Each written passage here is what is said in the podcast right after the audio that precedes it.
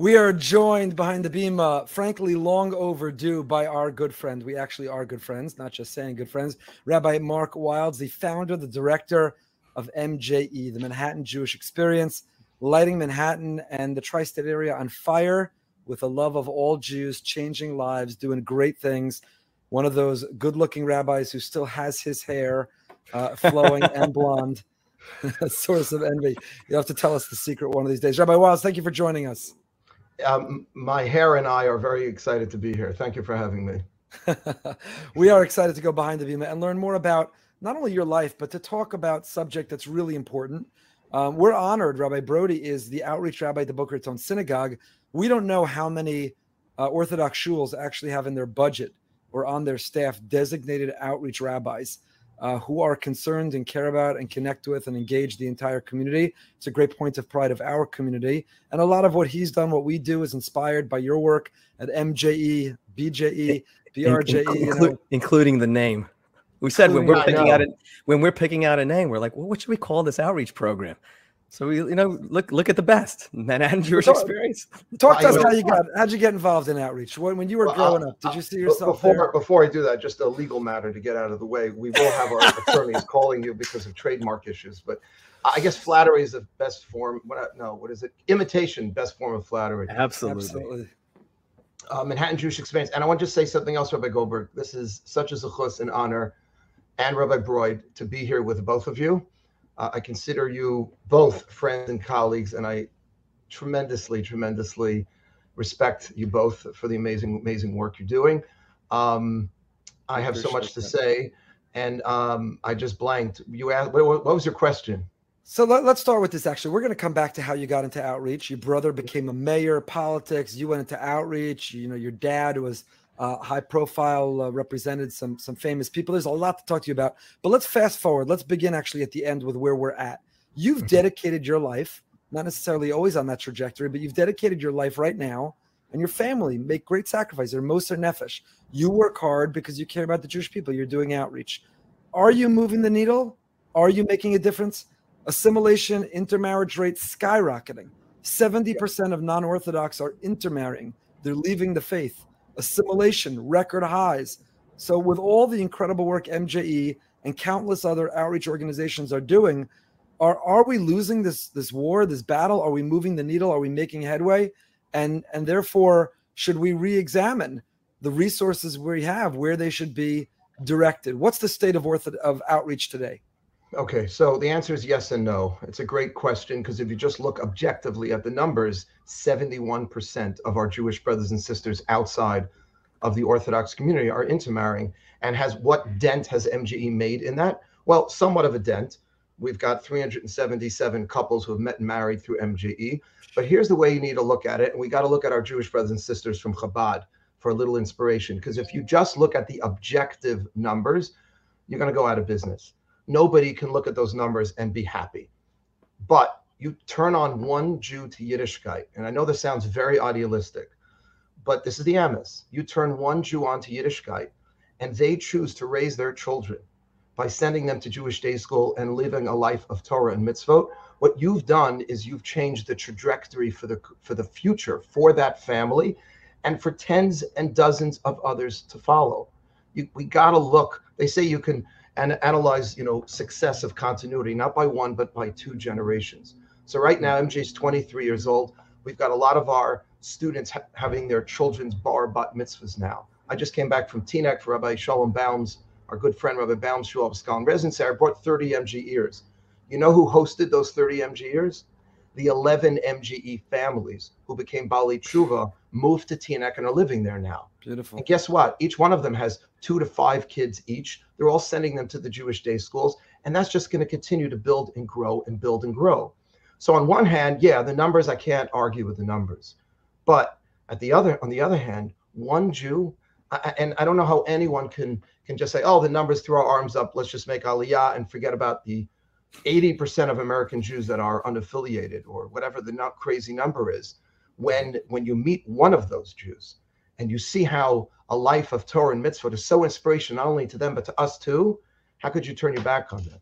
Yeah, I agree with you. And I, I definitely um, your work is incredibly inspiring and effective, right? You, you, just mentioned some metrics and we see its success.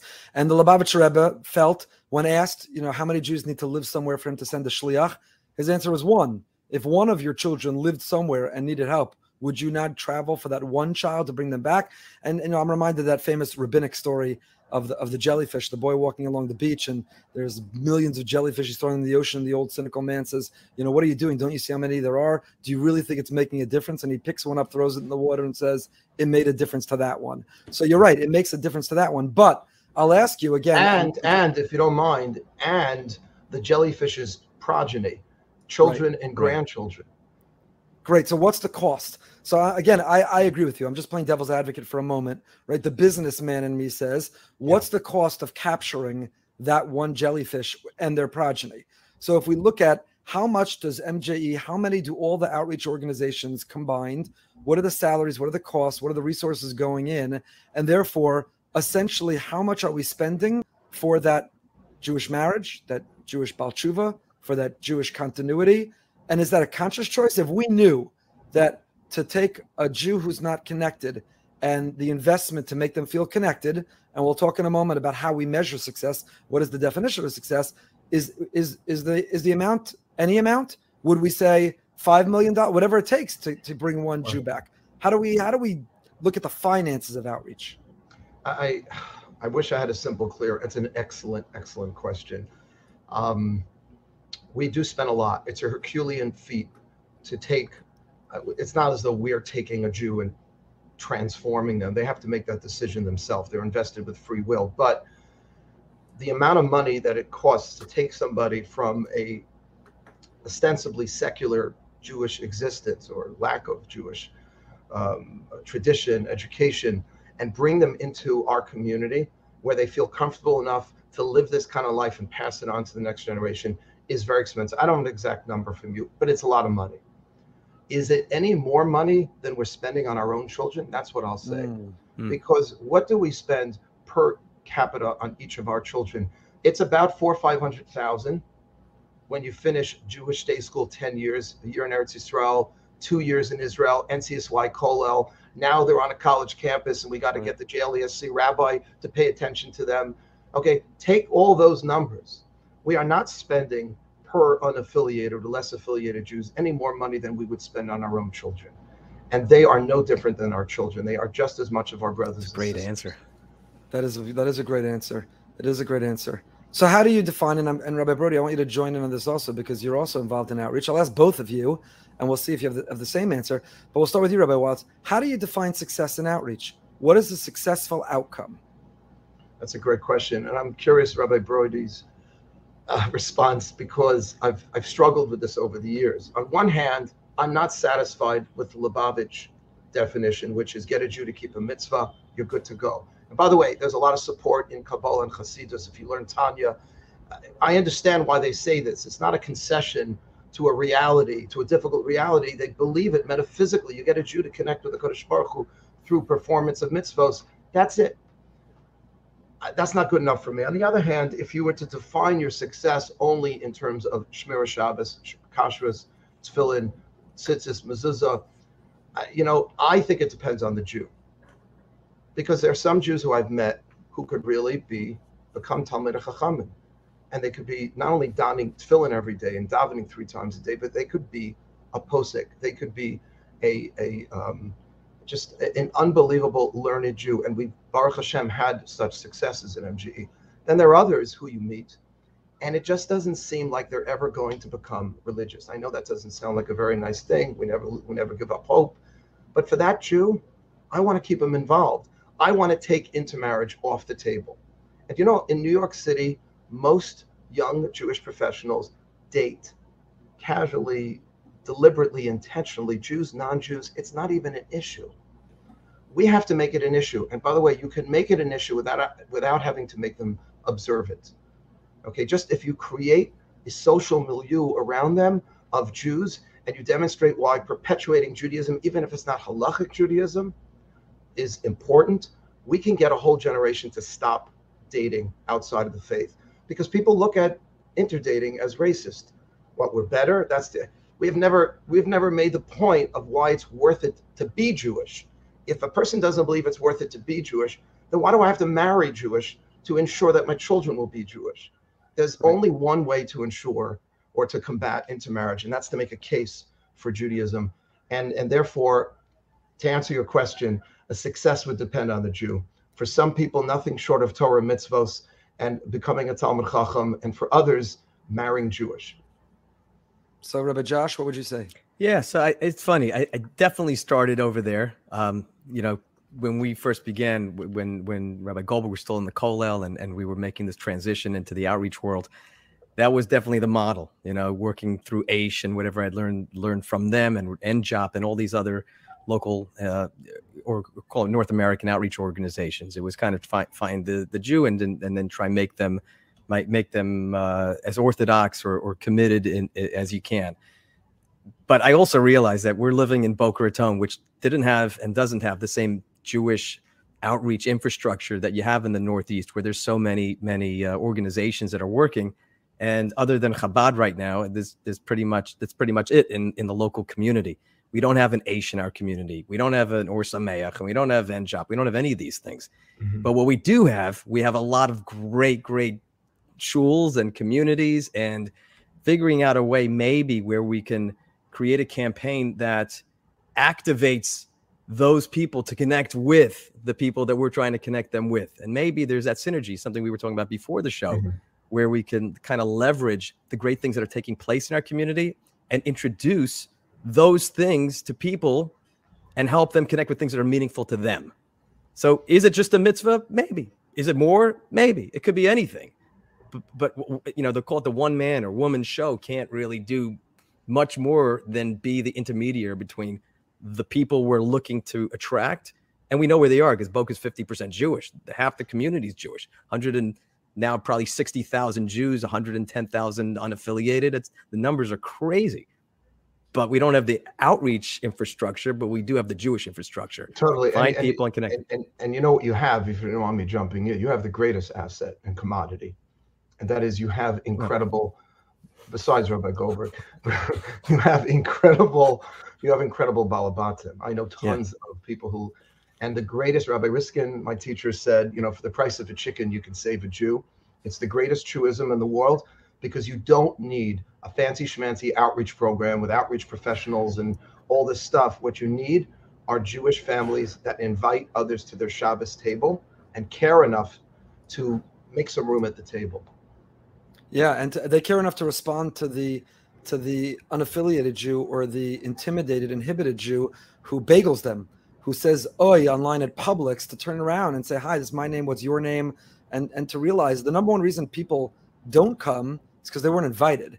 You know, you think if you invite them, they're going to lash out at you about their feelings about Judaism or Orthodoxy, but they won't. They'd love the invitation if they'd come. But Rabbi Wildes, I want to go back to something that you said in terms of mm-hmm. one of the definitions of success or a bar is and I agree with you, combating uh, intermarriage. What's the argument against intermarriage? You're in Manhattan, you're in the hub of it all, you're in like ground zero for this. And I don't even know. I, you know, I've struggled. I, I, I once begged Lord Lord Sacks, whose whole life in some ways was composing the argument. You know, his books and his talks and his speeches. He was he was extraordinary. But on the other hand, unless I don't know that he explicitly ever wrote or gave us the manual, gave us the talking points, that when you meet the young person, college campus, young professional, which is your target, and they say, "Look, I've fallen in love," and the other, per- I just had this conversation Sunday with the mm-hmm. mother of a girl who fell in love with a non-Jewish boy, and the mother says, "I'm devastated, I'm broken, but I'm not losing my daughter over it. She knows I'm disappointed, she knows I'm upset." But it kind of is what it is at this point. At least her kids will be Jewish. So you tell that young lady she met a man and he'd make an amazing husband. He'd make a fantastic father. She sees in him everything she's looking for you now have half an hour of her time. You have her ear. What's your argument for why it's important not to go through with this? For why it's critical to marry a Jew? Well, I will tell you that um, it's a great question. Um, very little way of very unlikely to convince someone who's already in love. What we have to do is we have to get to people. That's why we focus on 20s and 30s. We have to get to people before they start dating to realize how valuable being Jewish is and therefore why it's worth perpetuating. That's the argument for marrying Jewish is that we want Jewish kids because we want more people living this kind of life. If you don't believe in that kind of lifestyle, I'm not sure what kind of argument you can make. The mm-hmm. only thing you can do is the following. I'll tell you a story. When my oldest son, who's Bli Ayin now 25, was born, and it was Lenox Hospital. I was looking through the glass plate there. Uh, all these cute little babies swaddled up, looked like the United Nations, I remember. And I was looking, looking at my baby, and there's another guy around the same age as me, looking at his kid, and he starts becoming visibly emotional until he just starts all out crying. And he was standing right next to me, and he starts repeating, "I can't believe it! I can't believe it! I can't believe." And I, you know, he saw my yarmulke, and I was like, "What's the matter? You can't believe what?" I can't believe my wife wants our baby to be christened. I said, What's going on? He says, I'm Jewish. My wife isn't. We made a deal. We said when we had a kid, we would met, we would raise him Jewish. We were just in the room together, and she became so emotional, and she, all she wants to do is baptize our son. And he literally was crying on my shoulder. You know, you don't hit a guy when he's down. Like, dude, what was you thinking?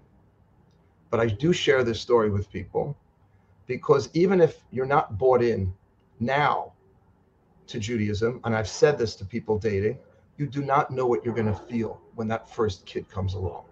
And you start wondering, or God forbid somebody dies in the family, and all of a sudden you're saying Kaddish and you're wondering, why am I here? What am I leaving this world? Is there any kind of Jewish legacy I'm leaving? And you realize, right? So that that resonates with some people. It's an emotional argument but you never know because right now I'm in love with this girl, but in 10 years, you might be in love with something else. And it's going to be too late if you don't marry Jewish or at least consider a, a, conversion, an Orthodox conversion. And but it's but I think we've lost the battle at that point with most of them. We have to hmm. get to people when they're younger. That's why most kiruv organizations focus on college, 20s, 30s, because we got to get to them before they start dating. That, that's an interesting strategy. I hadn't thought about it in that way. You know, I I um I have the privilege of learning with a previous guest of Behind the Bima, and uh, we were talking about Shavuos uh, coming up, and uh, you know we have rigorous, robust uh, conversations and debates. A prominent individual, and we were talking about the notion of identity, Jewish identity, and in a certain degree, the identity politics and this emphasis in our time and generation on identity. What defines your identity? Is it your attraction? Is it how you feel? Is it biology? It opens the door for us to have those conversations about yeah. what is Jewish identity and where does Jewish identity rank in the hierarchy? Because really, what what what Shavuos, what Matan Torah, what Torah is telling us to do, and and he shared with me that you know his interpretation of Akedas Yitzchak, the binding of Isaac, is that even in our competing identity as a parent and as a servant of God, in our hierarchy of identities, my identity as a loyal Jew or as a loyal to God has to be the overarching supreme identity that supersedes even an identity as a parent. That's the message of Akedas Yitzchak, a tough message, a difficult one. Wow. But basically, we never want to sacrifice. You know, we don't want to rank or create the hierarchy or priorities of our identities but maybe there's a there's a conversation opportunity there in a world that's focused on talking about identity what is your identity what determines your identity how do you define identity identity politics intersectionality of identity. Yeah. What is your Jewish identity? Where does that fit in? Where does it come from? What does it mean to you? Where does it rank in conflicts? Are you willing to are you willing to walk away from it? So you answered one of our other questions, which was, what do you think is the best age to engage when it comes to when it comes to outreach? Um, you know, is, it is it middle school, high school? You got NCSY working yeah. at that age. Um, what are the advantages or disadvantages of that? You're saying 20s and 30s at college or maybe on college campus? You're partying or you're or you're, right. you're distracted by so much more. How did mje land on the target that it has? So eh, first of all all those ages are important because i i started out with ncsy and i'm sure robert broad you've been involved in both of you in helping to makarve a high school kid and it happens. And it happens on college campus and it happens 20s 30s i just think we got to get to them in enough time before they start choosing their mate um, but everybody is different because some people wake up earlier, some people need to so Rabbi Buchwald likes to say that people avenge up. They I'll wait for them to sober up after college and come back to New York and get a job, and then I'll run after them a little. I can't deal with them on college campus. Other people think that the age we're dealing with, 23 to 36, is too old. Too much of the uh, you know of the brain has been developed. We need to get to them while they're still you know, developing. It really depends on the person. Everybody is different. I hate turning away people in their 40s and 50s because there are Bali Tshuva. I don't know if you've heard of this, Rabbi Akiva. There are people who are 40 years old and up who also become religious. But again, we're trying to deal with the continuity issue. So I'm trying to hit them younger. I think I love 20s and 30s. I love this cohort because they're a little more serious than on college campus. They're well educated and they're a lot of them are aware enough to realize that the dichotomy between their secular education and their Jewish education is ridiculous. Like every, I'm teaching a whole bunch of classes tonight. If I say in my class, is anyone in this room that doesn't have at least a master's degree, at least a master's degree in some area? Okay. We've got Harvard, Yale, Princeton sitting in the room with a third grade understanding of God and Judaism. And and I think people in their 20s are starting to, when they start hearing sophisticated Torah ideas, they're like, oh, I didn't realize that, you know. And this is something I heard from my Rav, Rabbi Grimblatt who years ago said it's the greatest Chil Hashem that Judaism should appear so infantile and so um, undeveloped and so unsophisticated. This is one of the reasons he was a big advocate of women education. That when, as he he argued, that as women become more in the world, knowledgeable, get masters, doctorates, and so on and so forth, if their knowledge level is left at a third grade, then what is going to what's going where are our children going to be? What what's their impression of? So I just think there, there's there's an element of kiruv that has to be concerned with the dignity of Torah and the way Torah is perceived by the majority of our people, and and it's it's a busha of how of, of unfortunately you know the, the level of knowledge and and the 20s 30s cohort to me just does it for me on a personal level that's great uh, brody yeah. So, so first of all, I, I, was wondering about the profile of someone that does work like this, the work that you do, the work that I've I've begun to do, following you. I did some research. I happened to see that you're also a drummer, and uh, that's great. I mean, I, I think maybe there's something with drums and outreach. I also saw that your wife got you the most incredible birthday present one year. How do you know? Birth- oh, we did. Wait, which I'm talking about. I'm talking, I don't know which. I mean, maybe she got you a lot, but I'm talking about the Liberty, Liberty, little uh, Liberty oh, uh, lesson over there. Do you know what the other birthday present was? No, I don't want. I'm, I'm so jealous. Who? So first of all, right, Liberty DeVito, DeVito came for my 50th. That was amazing. Billy Joel's drummer for 30 years. I, I was about to say, do I embarrass myself by saying who's that? Oh, you don't know Liberty DeVito? The greatest. I know Billy Joel. I could sing most of his songs, but I don't know Liberty um, DeVito. Liberty DeVito. You were like Liberty. I, you know what I thought? I thought she bought you like a policy. Liberty, Liberty, Liberty, Liberty Mutual.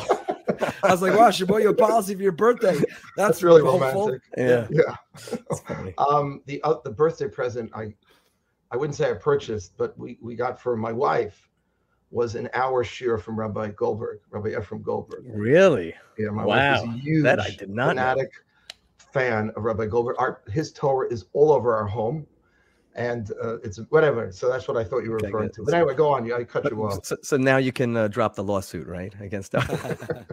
Thanks. The now the question that I'm just wondering, you know, there's not a lot of guys out there that are coming from call it the more modern world that are doing outreach. I remember getting a phone call a couple months ago from a, from a parent saying, you know, my kid is in one of the local yeshivas and and uh, can you speak to them about one of the one of the, the challenges that they're going through? And they said they said you know and i said for, for whatever reason i said you know i'm dealing with all the outreach stuff. This is you know call it an inreach thing. This is you know you're you're already your kids plugged in. Why can't you go and speak to the 30 rabbis that are working right now in the schools and in the in the community that are actually they're hired to do that. I'm not. I'm hired to work on the outside. There's only one only one of me. Why do you think it is that in our world a world which I think can actually be a lot more successful than some of the other worlds for just a number of reasons, right? Because we're, we're kind of in the world, we kind of look like the average guy. Maybe we could be more successful, but there's not a lot of guys going into it. No, they're not. It's a, a very astute observation. And when I when I go, I used to be very involved with AJOP, which is the Association for Jewish Outreach Professionals. Not that everyone in the YU world wears, you know, one of these surugis, but I'm like a, uh, an anomaly, you know. Um, there's just very few YU trained, you know, modern Orthodox. We just we don't. I mean, I have a couple of ideas. Um, there is a lack of prestige associated with this kind of work. I think people pay homage to it and respect the people who do it, but don't look at it as a terribly sophisticated kind of thing to be involved in. You know, that's kind of like what you do for a couple of years in NCSY, and then you grow up out of it and you get a stellar or you mm. become a Rebbe in a Jewish day school. But to like run after young people who are not affiliated, it just seems like a, not a terribly dignified kind of lifestyle. I'll tell you the other more practical reason. You know, we eat what we hunt. Right. And who wants that? There's a lack of stability in the kiruv world. Uh, you know, the jobs don't come with homes and big salaries. Um, but I do want to say this, and I know you have a lot of people listening. So there is some money for young rabbis to make, you know, in outreach. It's not a ton of money, but um, and I think fundraising is a very, very important malacha to learn. Um, and I think it's, you know, um, I'll just make a quick plug. Also, I'll come back to your question.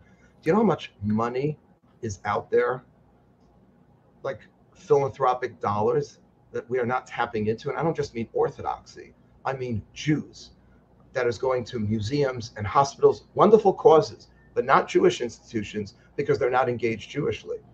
Okay, if somebody would just going back to Rabbi Goldberg, your question before, if we were to think, you know, philanthropically, a little more strategically, we would realize that we should be more invested because there's tons of money out there that is untapped. But getting back to your question, Rabbi Broid, I think we need to rebrand Kiruv because the best and the brightest no offense to you or me, okay, I'll put you in the same category with me, the best and the brightest are not going into this.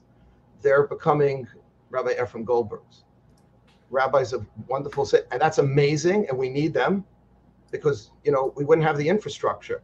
You wouldn't have your gig, and I wouldn't have people to run after, and everything, uh, you know, my 30 people being, you know, integrated into Teaneck and into Great Neck and into Boca, and into, we wouldn't have anything then. But we need more in my opinion, I don't know what the term is. People don't love this term. Rabbi Goldberg, I've heard you speak about this. Also, for the lack of a better term, modern Orthodox centrist types of rabbanim going into this work, because our Torah Umada, our belief in Torah Umada is incredibly attractive, and we're not just doing it for the sake of a parnasa or to be impressive to other people. But if you follow, let's say, Rav Aaron Lichtenstein, Zechat Levracha, you know, about in, in English literature or Rabbi Tendler, Zechatzak Levracha, in biology, and finding the beauty in Mada, and, and that is informing your relationship with the Kadosh Baruch Hu, Lechatchila, religious Zionism. Like these are attractive aspects to our community that don't exist as much or at all in the Haredi world. And yet they are the ones on the forefront. And, and by the way, God bless them because they're doing, they are lifting they, they are doing the heavy lifting. Okay, and those you, are my you hit colleagues. on something very important. You know, you hit on something important, which you know the term I would use is mesiras nefesh. You have to do moser nefesh. It requires tremendous sacrifice, a willingness to sacrifice, because the other career paths you both reference this. The other career paths are laid out before you, right? You become a teacher, you become an administrator, you can try to climb, become a head of school, you become an assistant, uh, rabbinic intern, an assistant rabbi, you become the rabbi. But you want to go into outreach, you you basically have the the burden of every Chabad, which is like you said, you you eat what you kill. Like there's no Figure board, there's no budget, right. there's no revenue that comes in, there's no automatic. You know, you're you're always in raising money phase. Yeah. You're always in that right. approach. And I think for a lot of people, they have the talent or the charisma. They would step in if somebody else is doing that work to create the infrastructure and enable them to thrive with their talents. But a lot of people are scared, and not only they're scared, they've heard from their parents like you need to have a real job, you need to have a real salary, you need to have real benefits you need to have something real. You know, what are you going to do? Well, I'm going to go to some undeveloped area of Jewish life and beg people for money to pay for my salary so I could turn them on to Judaism. Like yeah. that scares a lot of parents. It scares a lot of young people. And, yeah. and, they see, I mean, we're living in a time right now of inflation and cost increases, and it's a very, very scary time. So I wonder if if the community invested funds to create the infrastructure that the talented people could be put into. It doesn't mean they won't have obligations in fundraising, I'm I'm a, a of a shul and I have enormous fundraising responsibilities. I've taken them on myself or they've been imposed, whatever it is. But not to suggest somebody doesn't have any fundraising, but maybe we need to build it so that they will come. A hundred percent. Look, either we have to change the attitude, like Chabad, because they're vying for these professions and nobody's throwing any money at them. They're just willing to do it. If we can't affect that kind of attitudinal change, then I guess we have to do what you just suggested, which is create more of an infrastructure that will still require the fundraising, the uh, excuse me, the outreach professional to fundraise, but it won't be this Herculean feat of like, you know, where it's just it's keeping people from coming in, and it's it's a problem because the number one problem I have to this day is not money, it's finding the right people. Now, some of that is a function of money, but finding the right people because you know that if you you, you get a superstar, it's it. You get a schwache Meise, you know, it's not so. It, it, now, and you could train. That's it. You could train and you could develop, and we've been doing that. And I've been blessed with incredible, incredible people. Listen, I want to give a lot of a tov to my my parents, my father. He should live and be well, because I I did go the route. I was I went to law school. I worked within law, and he continued to support. And it's easy for me to look down at other people and say, why don't you do the same thing? But I had a very supportive family that was willing to do this, and I had also some inroads in the modern Orthodox community. I was a Rabbi KJ, I was a Rabbi Ozi. I already had some some connections. It's not simple for the typical YU Musmach to just jump into this. Mm. But if we don't change either attitudinally and give it the prestige that Chabad does, or we don't pump in that cash, then we are not going to make the impact that we can. I want to give you the counter argument now, and then I want to go back because we're already deep into this amazing conversation we have not even yet spoken about um, your own story and your journey and how you got here. But I want to give you the counter argument for a minute with respect and with love. What, what would you say to someone who says, you know, we shouldn't build the infrastructure and pump money in to the outreach? It's important. But in any business model, you know, there's a cost of acquiring new customers and then there's customer retention. They're right. saying who's already bought in, who we need to keep because you know, you don't just add new customers, you know, shul membership too. You want new members, but how do you keep your members happy that they don't leave? So in reach versus outreach, we've got a system that we're losing. We're losing way too many. And yeah. you know, I hate the terminologies and labels and being put in a box. Uh, as much as anyone, I feel a, a, member of multiple worlds. Every world is suffering from this. Maybe segments yeah. of the world more than others, but people who are turned off, people who are disaffected, people who are walking away. So, should we put the same dollar into outreach or put that dollar into inreach? Do we take our greatest talent and say, go 20s and 30s before they get married, convince them Jewish identity matters? Or do we put that talent and say, we've got kids who we've already put half a million, three quarters of a million into through Jewish day school, and they're graduating 12th grade, they're going to some secular campus. This is a study that's been done. I won't say by whom. They're afraid to publish it because of how, how frightening the results are. What's happening to kids from Orthodox home who are going to secular college campuses and walking away from observance in some cases at best, and even intermarriage at worst. So, what are we doing? We've got to pump all the money and all the talent into inreach, into retention, into strengthening our existing observant Orthodox community. That's what we need to be working on. What would you answer them? Oh, God. Uh, look, you can argue either way. You can argue, and you just made a very powerful argument. Let's put more money 12 years of day school, two years in Israel, NCSY Kollel, more, more, more, more. A, I'm not so sure more money means will make the difference. I think we need to change certain things, and that's for a longer conversation. I think our curriculum in Jewish day schools need to be changed. They're not, in my opinion, hashkafic enough, and they're not. And I think I know your Rebbe, Moshe Weinberger. Um, I think a lot more of that approach needs to be uh, needs to be woven into the very fabric of yeshiva day school education. And until we realize that maybe 20% of our yeshiva day school students are really with the Gemara game, I'm not saying we ditch it, God forbid. It's the staple, but it's not working for so many of them. And I think that's not a money difference. That's not a money difference. Um, it's I also, yeah. It, you have to make changes. We're, we're still operating with the same kind of curriculum. And I think our shuls need to change in terms of the way we daven our, our davening and needs to be inspirational. Again, I'll point to Rabbi Moshe Weinberger when I go to Aish Kodesh. Um, it, it's just like we have to. I model MJE after Aish Kodesh B- because that's a shul people continue to flock to for all the right reasons, and we have to change our shuls, and we're, and we're still not doing. It. We talk about it a lot, but we're not doing it yet. So I don't think throwing more money is necessarily uh, the answer. And I will tell you the other answer from a very just purely Torah perspective we are not given the luxury of answering this question from a purely business perspective. The Torah commands that we have to go out and try to inspire our brothers and sisters in the ways of Torah Judaism. It didn't say there's no Rashi, there's no qualification there, except if it costs too much money. Or now it's going to come at the expense of some from a yid who we could keep on the path if we threw an extra few dollars. I mean, and I argued this in Jewish Action. I wrote an article in response to my Rebbe, our Rebbe, Rabbi Jacob uh, Jay Schacter, who was arguing that we should be putting more money into the Orthodox to keep them Orthodox. And I said, I, I respectfully disagree. We are putting a crazy amount of money. Listen, when I grew up, okay, I didn't grow up as Orthodox as the typical modern Orthodox kid, okay, and we just have to recognize the world has changed and many more people are being affected by the outside world through the internet and so on and so forth. I don't think those problems are solved with money. I think we have to have an attitudinal change in the way we raise our children and day school education. And here's the clincher. I'll stop talking. We have to leverage kiruv, and this is what Rabbi Buchwald has taught for many, many years. We have to leverage kiruv to turn on modern Orthodox Jews.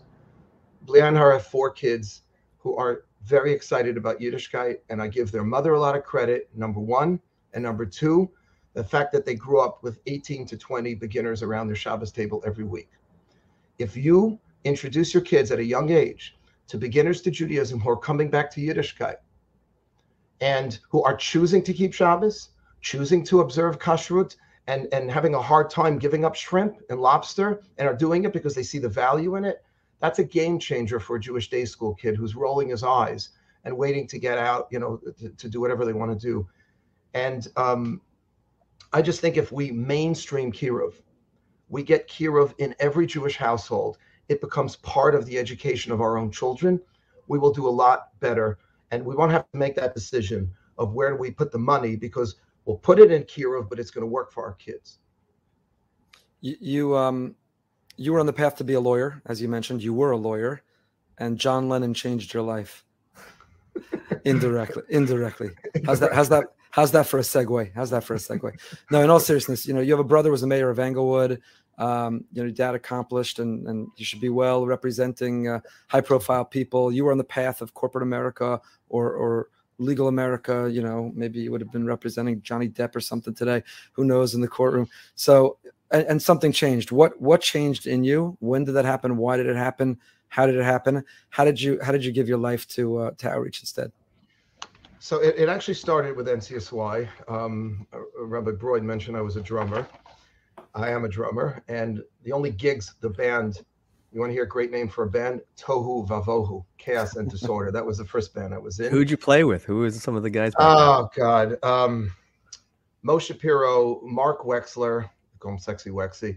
Uh, we had a whole group, and one of the things that they used to do with NCSY bands was keep them as far away from the kids as possible and I was in that band, and like the band and the kids would never, and I would sit in once in a while in shul. I would they would take out a bunch of kids from shul, like you know on the Shabbatons, bring them into some like shul coat room. It was always in a coat room for some reason, and like there'll be a dozen kids, and somebody would give like a little talk about tefillah, and I would always listen. And I'll be like, that was pretty good. I thought I could do a little better, but I was the I was the slimy drummer in the band I was like the guy you would not, you know, not because of me. That's just that was, that was the culture of the NCSY with the bands. I think they cleaned that up uh, years years ago.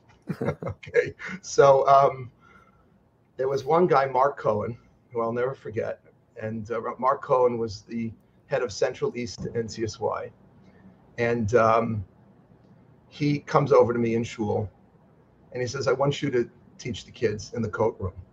I said, What do you want me to teach the kids what? He goes, Talk to them about tefillah. I said, I didn't prepare anything. He said, I don't care. Just talk to them about tefillah. Go in the courtroom. And then I was like, Okay. I went with like a dozen kids into a courtroom. and we talked about what it means to daven, to pray. I was in YU at the time, I was in college. And then the next time he put me up in front of a shul, we were in Columbus, Ohio. And he just literally gave me five minutes. He said, Talk. I want you to say something.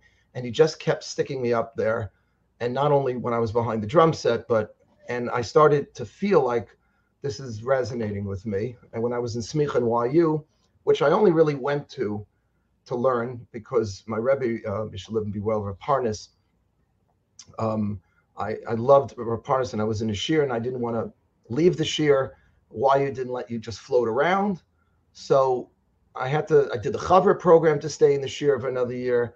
And then the only thing left was smicha. I had no interest in being a rabbi. I was already in law school. I was also enrolled in a master's degree in Colombian International Affairs. I had all, I was going to save Soviet Jews. I was going to go into my father's firm, immigration, international law. I worked for Senator Moynihan, Congressman Gary Ackerman. I had a whole thing going.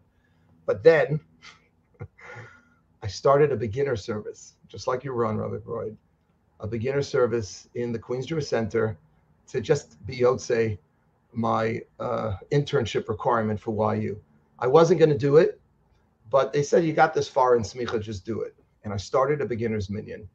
And I remember I plastered 108th Street, Yellowstone Boulevard, Queens Boulevard in my neighborhood with flyers. I called this guy Effie Buchwald on the phone. This is 1991. Okay. And I said, I'm going to start a beginner's minyan. I have no idea who's going to come. Eight Jews showed up. I can tell you all their names eight Jews showed up, and I just got bitten. And everything I was doing in the law, international affairs, I finished my law degree. I worked for a couple of firms. It was just, it, it was fine. But this was like amazing. This was like, I, I just got bit and I just wanted to do it more and more. And uh, I just figure the world, the Jewish world could probably do without one more Jewish attorney. But maybe if we could grab hold to, you know, and I want to give credit to my Rebbe, um, Rabbi Joseph Grunblatt, who was the rabbi of my shul, Zichron Levracha, who was a big Talmid Chacham and a big Baal Machshava. He had a big influence on me and he mentored me for those few years. And then I got a call from out of the blue from this Rabbi Schacter, who called and asked if I would teach a class at the Jewish Center. This is now 1995 uh, for non-Jewish Center members, and um, uh, and he would pay me to teach like a basic Judaism class at the Jewish Center. Um, I met my wife, by the way, in that class. Uh, I did not date her while she was in the class. I want to make that clear for the record. Um, by the way, be a great story if you did. It's okay. It wasn't. It's not like it was high school. um, you know, I asked my rebbe at the, one of my rebbeim at the time. I was like, "What do you think?" He's like, that's a little beneath industry standard. That's funny. what? How many classes is a semester? I said it's eight classes. We're ready three or four. He goes, so wait for the semester over and then ask her out. She was already becoming observant. So I waited, and like a schnook for the last class, I advertised I'm doing another semester, which she of course signed up for. and she started dating my best friend, and that was another eight weeks. I couldn't do anything. Anyway, that's a whole other story. But that's my trajectory, basically. I got bit and I would say to anyone um, who really enjoys presenting Judaism and engaging with Jews who are smart, motivated, just not terribly learned or knowledgeable. There's something that we, those of us from a little more of a learned, knowledgeable background, we can gain so much by being engaged with this literally majority of our people that are disconnected. Go ahead, Rabbi Broide. Yeah, I'm just listening to this. This is great. I, I, I so Every, many more questions. First of all, where does John Lennon fit in? Oh God! So I'm an obsessive Beatles fan. So my dad represented John for five years. I met him on my ninth birthday in wow. court. He wow. uh, wished me a happy birthday and told me that I could have my father back now because my dad was basically focused on that case for almost five years. Wow. Um, Do you ever get to play with him? You ever get to sit in on the on the no, drums? I, no, I was a I was a kid, but oh. um, I'm obsessed with all of his music. I had a great, great deal. You know, I actually gave a drasha on this past Rosh Hashanah about Imagine, which, if you know the lyrics for Imagine, aren't exactly along the lines with our outlook on Judaism. Um, I think he was a highly misunderstood personality, but very, very gifted artist who cared deeply about society and the way things were going and tried to use you know his his popularity to shift things in a way that he thought was appropriate not all of which we might agree with but i think generally speaking a very very positive way uh, you know minus the drug sex and rock and roll well not the rock and roll um, i'm listening to our whole conversation and and you know fantastic insight and and i'm getting a lot i'm sure our listeners are too and i'm really curious the feedback for one particular listener there's a woman who's a member of the greater Jewish community. She's not observant, she's not Orthodox, but she's a big, you know, Rabbi Broide fan, Rabbi Moskowitz fan. So she listens to Behind the Bima. And often we get an email and we, we've even met with her and she gave us some feedback because she's tried to have us pivot to direct and to remember that the whole world is not orthodox or observant, doesn't know our lingo, and so on. I think we've been I think we've been fairly careful with that in this conversation to make it accessible and available to anyone to listen to. But I'm wondering when she hears our conversation mm-hmm. about outreach, mm-hmm. outreach, outreach, outreach. We've got to turn on Jews. We've got to inspire Jews. We've got to educate Jews. We've got to bring Jews to where we are. I know the Lubavitcher Rebbe, for example, was opposed to calling it kiruv because kiruv means I've arrived and let me bring you closer to where I am. You're far away. I'm where you're meant to be. Let me bring you close. He was opposed to that. So I'm just wondering, will she listen to this and say, wow, this is amazing? Three rabbis talking about the future of the Jewish people, caring, connecting, inspiring, lifting? Or will she say, you know, they think they've arrived, they have the only brand, that everyone has to be like them, transform, convert, observe, practice? You know, is it, I don't mean you, Rabbi Wildes, I'm talking to myself. Is it condescending or insulting to the unaffiliated, non observant who hears? Or do they say, wow, this is a whole conversation about caring about me, inviting me, remembering I'm not invisible, and finding me? So, how do you strike that balance in the outreach world between I love you and I care about you and I'm sharing something special I value with you versus, you know, I've arrived, I'm observant, I'm lucky, I was born into it you poor intellectual peasant who don't know anything, let me reach out. You know, like I'm, I'm curious your feedback. Mm-hmm. I, I, hate people in the outreach world when they talk about how many Baalei Teshuvas they made. Not right. one person in particular who talks about that, but uh, and there's a lot of things I don't like about that person. But but there are people who talk about I made Baalei Teshuva, I made millions, I made hundreds of thousands, I made thousands of Baalei Teshuva. That language, I made a Baal Tshuva you would right. never use that language. I would, would never, never use language. For, for, first of all, it's not true. It's anybody who's really well acquainted with outreach in Kiruv knows that we are at best facilitators. People have to make a choice. We can't do that for them. Okay. And I also, going back to your uh, question before, why are there not enough motivated, uh, talented modern Orthodox rabbis? I think Rabbi Goldberg, one of the reasons people shy away from Kiruv is because of that perception it hmm. smacks of a certain chauvinistic we're here and you're over there. Okay? We have to be able to articulate that we are doing outreach for two reasons. We love torah. We believe in torah. That's one reason. And we love you. No different than going to a movie that you love that you think is incredible and then you go home and you say nothing to your wife about the amazing movie you just saw that either you didn't like the film or you don't care terribly about your wife if you love the film and you love your wife, you're going to try to marry the two together. Mm. That is it. And and and I think at the end of the day, people are excited about that. They're not put off by that. They are put off, as you very aptly put it, by any kind of sense of I'm here and you're here. This condescension of like I have absolute monopoly on truth, and all you have to do is plug in what I'm saying, and you'll be as happy, as fulfilled, and as connected to God as I am we're all on a journey and i don't just say that i know that sounds i really believe we're on a journey and i and i also believe that engaging with people that are less connected is part of our avodas Hashem, not only because of of the obligation to reach out, but also because of the people we meet challenge us in a way that other Orthodox Jews do not. We right. need them to be the best Jewish selves ourselves, and I think if we can communicate that, um, because I'm I am a little concerned with the direction the modern the the more modern part of the modern Orthodox community is very put off by the. They don't like to use the word kiruv. It's engagement, and I'm like, why? Kiruv just means getting closer.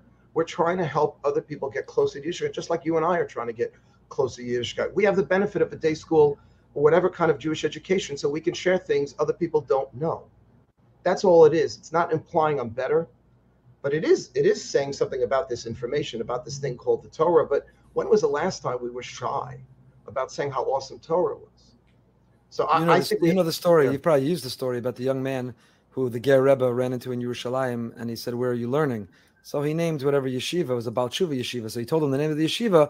He said, "But I'm not a Balchuva." Right. And the Rebbe looked at him and said, "Farvos nicht." And why not? Why aren't you a Balchuva? Farvos nicht. Yeah. Rebbe so yeah. So exactly. so so that's it. You know, kiruv. We're trying to do kiruv on ourselves. Why should we apologize for for sharing it more broadly than that too? We can't allow this conversation to go by without mentioning my dear friend Ezra Cohen, Rabbi Ezra Cohen, one of your great assets Manhattan Jewish Experience MJE. So I remember I mean, he ran a program. He's, he's, an amazing example of talent who devoted. He's been with us for 20 years now. I'm sorry. Go ahead. I'm, 20 years. No, he, he, is. He is a talent. He is great and a good friend. I remember him sharing with me a great program that that he led, that you led, um, MJE in Manhattan. Fiddler on the roof, on the roof. That you showed Fiddler on the roof, on the roof. So tell tell our listeners. Let's let's That's try great. to close out. What are some of the creative programs?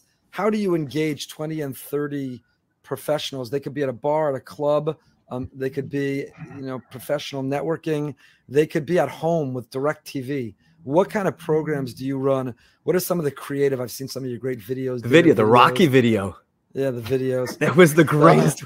I mean, I, I, I, mean, I love that you love my Rocky video because I take a lot of pride in that. I'm no, but every Rocky. scene was perfect. Like I know Rocky. I know like the, when you when you wiped your mouth with the egg. I know that scene. I um by the way, the egg kept gelling up in the shell when I was trying to fake drink it because I would never it was orange juice with a little water. Uh-huh. Um you know what? Number one powerful experience and the whole outreach world realized this years ago and is bringing Jews to Israel. Number one, Israel. There's just something, anything you do in the diaspora, I hate to say it, anything you do in the diaspora smacks a little of talking about Judaism as opposed to feeling it itself. Um, so Israel is just high, you know, ranks very, very high. I think music, um, I think also marrying whatever Torah with what's contemporary. My son is very into meditation and um, music, and he does these musical meditations. It's really catching on now. A lot of young people are getting into and already into meditation. If we can demonstrate how Judaism and through Tefillah has has is into this, and this is a path into Torah, into Yiddishkeit. Shabbos has never been easier to sell. Hmm. In in in the 25 years I've been doing kiruv outreach, whatever you want to call it, Shabbos, this detox to put the phone down. You know, years ago I sounded like old fashioned. Now I'm like sounding progressive because everybody's looking to sort of chill out from the craziness of technology. Um, I'm not giving you the coolest, craziest things. I mean, I, I would say Israel, Shabbos dinners, classes, social events, ski retreat. We've been doing ski retreats for a long time. I love them because you marry skiing with Judaism. And if you could take like the jacket off and just like chill out on the slopes and literally teach a class on a, on a ski slope or at a lodge around a fire, it just brings everything down. It just we our guard is is down, their guard is down. We're looking at each other, we're talking, we're connecting Shabbos meals, I want to say it again before we finish here. As many of your Balabatim, Rabbi Goldberg, Rabbi Broide, that we can inspire to invite to a Shabbos meal because the fanciest, most sophisticated, and expensive videos and programs will never compete with the beauty of a family sitting down to have a Shabbos meal. And that was Rabbi Noach Weinberg, Zichron Levracha's, you mentioned it before, Awake the Sleeping Giant. Who's the sleeping giant? It's not the kiruv professionals, it's not the rabbis. It's the typical Joe Jew keeping Shabbos, living a life of Torah and mitzvot. How can we bring everyone into this? That's mm-hmm. how we're going to affect the masses. Rabbi Mark Wildes, founder, director, MJE. You are 100% right. There are enough Jewish lawyers out there, but what would the world look like? In case any of our listeners wonder, is Rabbi Wildes really in Manhattan? Does he really live in Manhattan? Does he work in Manhattan? Are we faking it? Sound effects. There were sirens the entire oh. interview, so he is definitely in Manhattan.